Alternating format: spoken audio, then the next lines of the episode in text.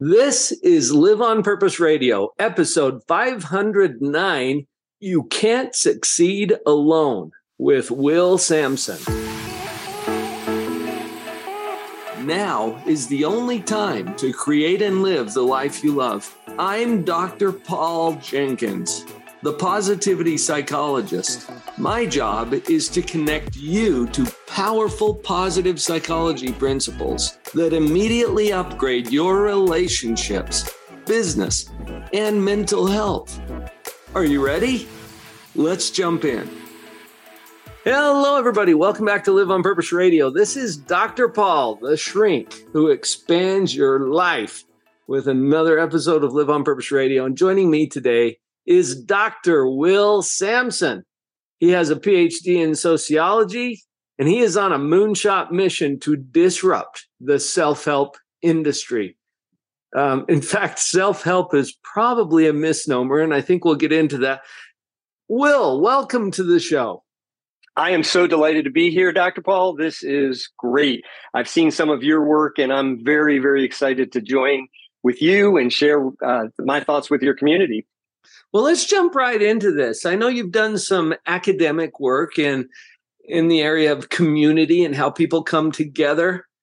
And as you're applying this to the self-help industry, I mentioned earlier, that may be a misnomer.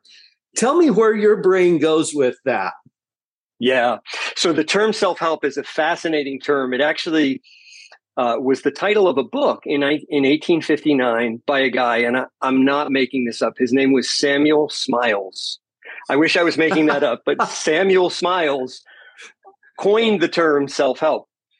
And if you uh think uh-uh. about what was happening in the, that time of industrialization, everybody was just sort of trying to figure out this new way of living.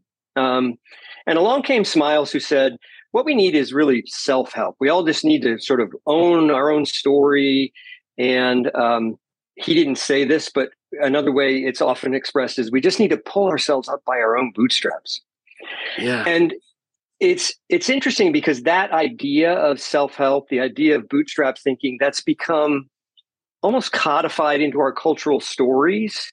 And we think it's settled science. We think, well, of course, that's how you know every, people succeed when they when they take take their life on their own, when they when they take complete control of their life. And it's one of those fascinating both ands. It's one of those fascinating paradoxes, and I know you you talk about this some where we we um, we don't want to be dependent on others, but the idea of self help is um, it's just a false notion. In fact, my favorite quote you remember the comedian George Carlin. He said, mm-hmm. "If you needed self help, then why would you read a book by somebody else?" Basically, in other words, if you could if you could come up with the idea yourself, you didn't need somebody else, right? And yeah. so part of what I try to do is is parse out the really important difference between self-help and personal growth. Self-help is this narrative that we've been handed in our in our in this culture through our stories, through the way we craft hero stories in our in our world mm-hmm. versus personal growth and internal motivation um, you know actually finding the motivation within ourselves. But it's often true that we need the help of others to clear some things out of the way, um, mm. to actually get to a place where we can begin to accept that yes, we can own our narrative. Yes, we can grow. Yes, we are capable of being these great things. One one thing that's an important part of my story is I had a group of people at a very particular time in my life, about three years ago, who got around me and said, Let us love you until you can love yourself. Like you're you're in a dark, hard place. Let us love you until you can love yourself. Let us believe in you until you can believe in yourself. And I call that idea emotional capitalism. Um, so they they were sort of investing in this very wonky product, which was Will Sampson, and it turns out that that investment really gave me the ability to both believe in myself and now to begin investing in others. So sometimes people ask me, "What are you?" and I, I, I don't. I used to just I I used to say, "Well, I'm an emotional capitalist," and then I, I realized that like we need to do a little more groundwork before I can just start calling myself that. But it's this idea of investing love and belief in others because often our traumas, our our self talk, our stories are just getting in the way of our own growth and really owning yeah. our own story.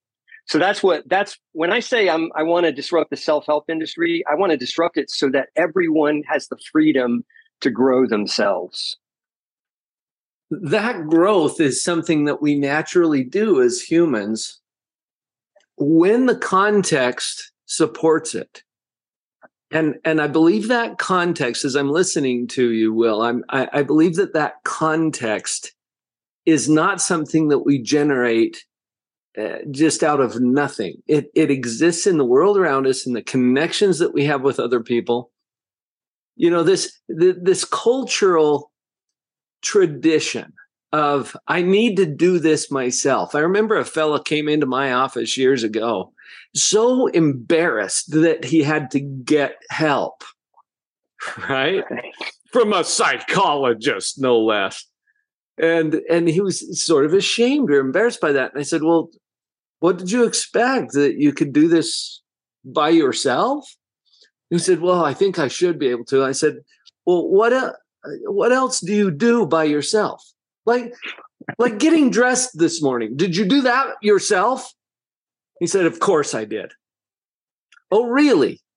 With clothing that you made from fabrics that you created from fibers that you harvested? How many hundreds of people help you to get dressed in the morning? When you look at it that way, it is exactly. this greater community.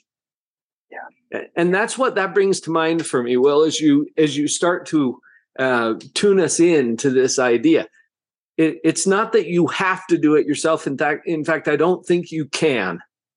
Right. Right. And when I say you can't succeed alone, that's precisely what I mean. This idea that we, in fact, I love that. I love looking into this phrase, pull yourself up by your own bootstraps. So there's a historical context to that phrase as well.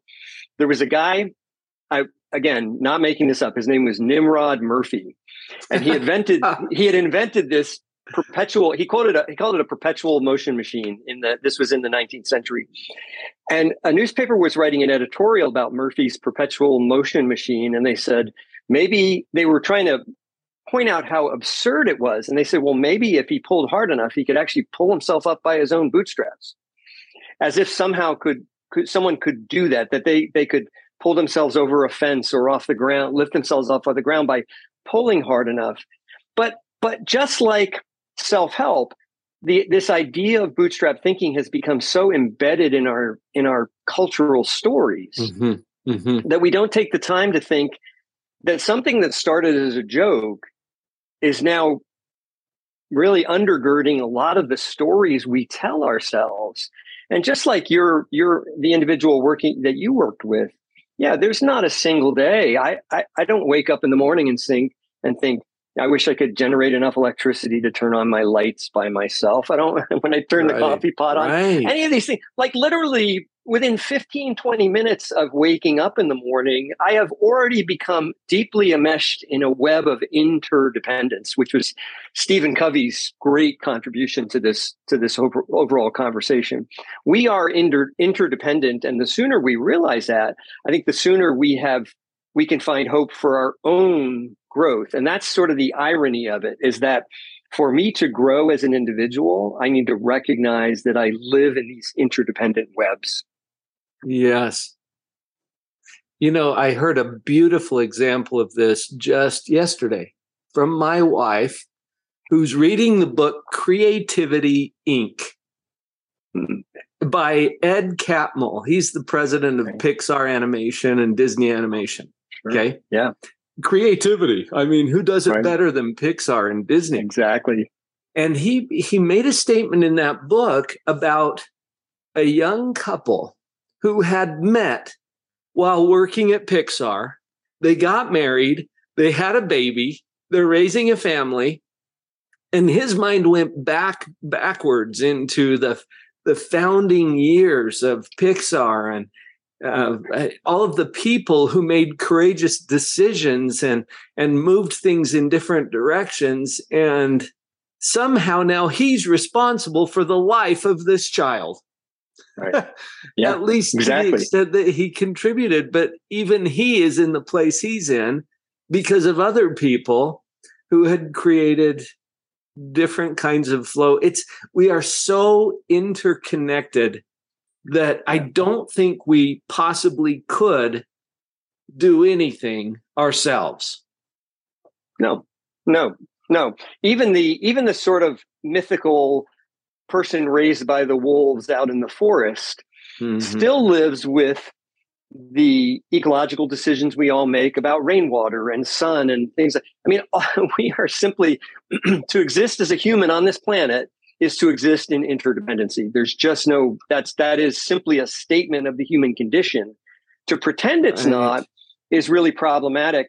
And the reason why I care so deeply about it, Dr. Paul, is because for me, I was caught up in those negative stories. I was a person kind of in the grips of those negative stories, and I had to have other people say, Hey, we love you. We believe in you. You got this. And that gave me the freedom to really begin to, mm, to work my way forward and to work on all these other things. So now when I'm coaching, when I'm when I'm helping young entrepreneurs start companies, when I'm doing all the work that I do now, I can thank it's it's almost like a return on investment. It's a thank you, kind of like the head of Pixar that you're talking about. The it's the it's the return on investment that those people made in me that I get to give to others. Yes. And that keeps the flow going. Yeah. Which is a, a beautiful thing. Yeah. Yeah. I, I, I'm feeling to ask you a question, Will, about all of this. And it, it kind of ties into this therefore what Right. idea. Why is this such an important idea? And how do we apply that as we move forward? Your your book, for example. Um, if I'm remembering the title correctly, it's uh, "No One Succeeds Alone" or something along those lines. Did I get that right? Yeah. It's you can't succeed alone. Or you can't succeed alone. right. It, tell us about the practical application, what we're talking about here, and what kind of a mind shift do we need in order to truly succeed? Yeah, you bet. And I'll tie this in with with your story because I was listening to your most recent podcast, Dr. Paul, and one of the things I was struck by was the similarity in your pandemic experience, sim- similarity to mine, which is the pandemic was this time of amazing growth for me, almost I mean, almost galactic growth for me. To have known me three years ago and to know me now would would you may not even know other than kind of a bald guy with a gray beard, like you wouldn't necessarily know me otherwise. Um, and the reason why was because I it was a, it was that balance of having a network of people around me who were able to help me, particularly through a, a difficult time in my life. My story is one of long. I'm a, I'm a person in long term recovery, and I entered into recovery as the pandemic was starting. So, Mm-hmm. where a lot of people got deeper and deeper into their addiction, I actually found an incredible amount of grace and hope and recovery during that time, both because I had the that network that I could rely on, and because I took advantage of them. So mm-hmm. it's that. So so what do we do? How do we move forward? How do we do? How, what do we do with this knowledge of self help versus personal growth? Of of you know the way our stories control us. We Yeah. it seems to me that we create new opportunities for investing in other people, and then we encourage them to invest in themselves and to grow. It's that it's that both and. You you deal with clients and and I'm sure it's true that they come to you with a particular set of issues that they want to work through and and you are a great resource for them. But you can't do that work for them. They have to do it themselves. And where i think we get out of whack is when we think it's one or the other Mm, when we you know codependency says this person's going to fix my problem. No they're not. Um, but false independence says i got this i don't need anyone. And as we've illustrated already that's just not true that's not true even in our most basic daily experience. Right. so I think the application, and at least for me, when I talk about disrupting the self-help industry, part of the way that works out for me is beginning to create the networks and the structures so that people can find the hope they need. They can find that love. They can find that belief. They can find other people who are willing to invest in them. That's what I want to spend the next however much time I have left on this planet, hopefully 30, 40, 50 mm-hmm. years left on this planet, working on that issue is creating those networks so that people can find the love and belief they need. That love and that belief will help to fuel that forward motion. Um, yeah. It gives us hope, really. Yeah. Because uh, how great a news is that that you can't succeed alone? Right. I mean, it right. might be a little counterintuitive on first glance, but um, it also means you don't have to, you shouldn't even right. try that. I'm remembering one of my coaches recently, Will, had shared with me Uh, as I was struggling over how am I going to do this thing? Okay. And he's listening to me. He's very, very kind and compassionate, but he's he's patiently waiting for me to finish being frustrated and overwhelmed. And then he com- comes in with Paul. What if you were to stop thinking, how can I do this? And you start thinking, how can I have this done? Yeah. Yeah. And my mind went also back to a book by uh, Ben Hardy and Dan Sullivan called Who, Not How. Yeah, love that book. It, that question changes the game. You think, who, yeah. who do I know who either knows something about this or probably knows someone who knows something about this? And connect with those people. Think who, not how. I think that's one of the very practical applications of what you're teaching here. Exactly. Exactly. And I, I, I, get to spend some of my day, thankfully, working with large uh, Fortune 500 companies and large organizations. And, um, you know, you would, the, the chief technology officer would never, I mean, certainly may have some financial responsibilities, but would never sing, sit around thinking about the financial implications for the organization. They might ask financial questions, but they recognize that there's a CFO, chief financial officer the CFO would never sit around and think, well, how am I going to hire people? They have a CHRO or some version of an HR person at right. the executive level, usually, right? So we recognize in, com- in complex organizations and companies, we need multiple people. Well, what what I think each one of us humans need is our own. I call it a life team. We need our mm. own life team because there's no way. I'm I'm a big believer in human potential, and I think I could learn anything theoretically but why? Like why would i ever I, there's things that that i'm blessed by there's things that i know are you know fulfill my sense of purpose in the world and when i do those i feel the pleasure of the universe. I i know deep in my soul that's what i'm supposed to be doing. When i coach when i speak when i work with with people through complex problems yeah that's oh that fills my soul so why would I ever think I should be able to be able to do all the other things that require just my little tiny, you know, four person business to run? I don't I don't need to know how to do all do administrative work or do these other things because I have people who do that for me. In the same way, I think we we we've bought into the cultural story that the successful person is the person who does it all by themselves. Mm. And it's it's not true and it's to me it's it's getting in the way of growth. There's a i'll tell you a great story that illustrates this. So yeah. in the 1970s there was a a young guy in east london who owned a record store. And he was he was a really bright guy very driven but he had some learning disabilities. He wasn't didn't wasn't really wasn't great with finance so he didn't pay attention to things like like his taxes for example and he got underwater and he was bankrupt. He was about to go, he was going to have to declare bankruptcy until his mom came in and mortgaged her home and gave him the money to keep that tiny Virgin record store afloat. That's Richard Branson. Like literally, Richard Branson, when we think about guys who, people who made it on their own, we think of the Richard Bransons and the Bill Gates. Even Branson has this, or part of his origin story is he had somebody who said, wow, you're down and out. I believe in you. I'm going to I'm going to invest in you so that you can move forward. Now, would Richard Branson have succeeded without Eve Branson?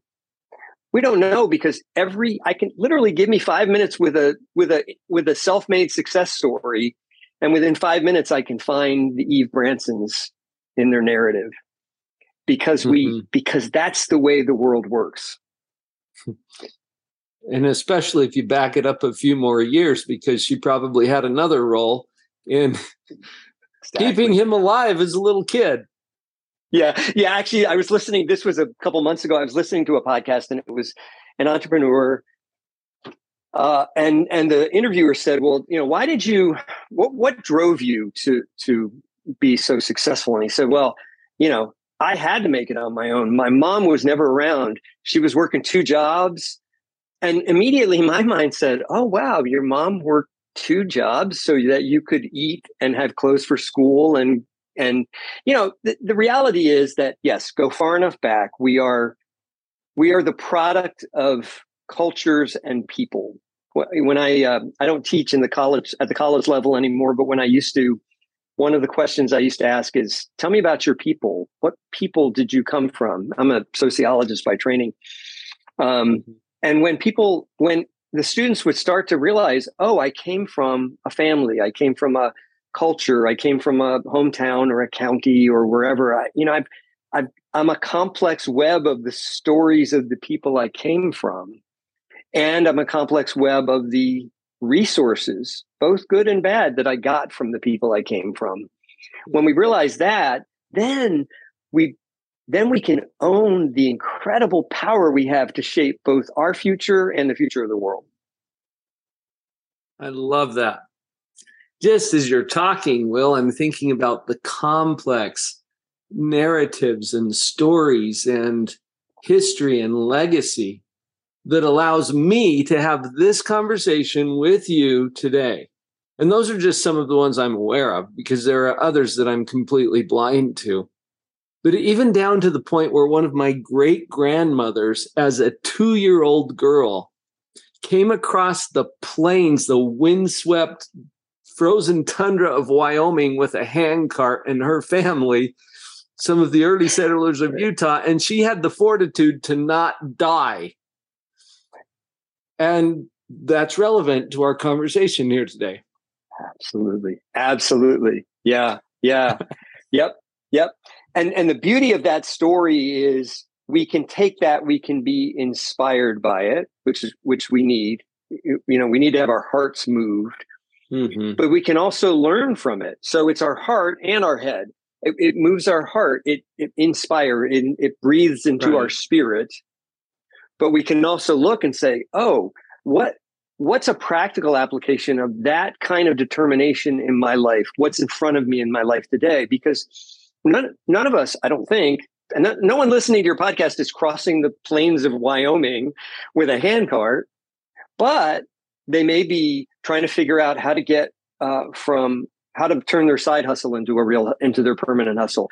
They may right. be trying to figure out how to restore broken relationships in their family around them. They may be so so. No, it's not a it's not a cart taking them through the plains of Wyoming, but it but it feels like it, and that and that lower part of our brain really doesn't know or care about the difference. It knows that there's some great struggle ahead of us and it's asking us how can we meet that struggle. And one of the yes. ways we do that is by finding other people to walk along the path with us.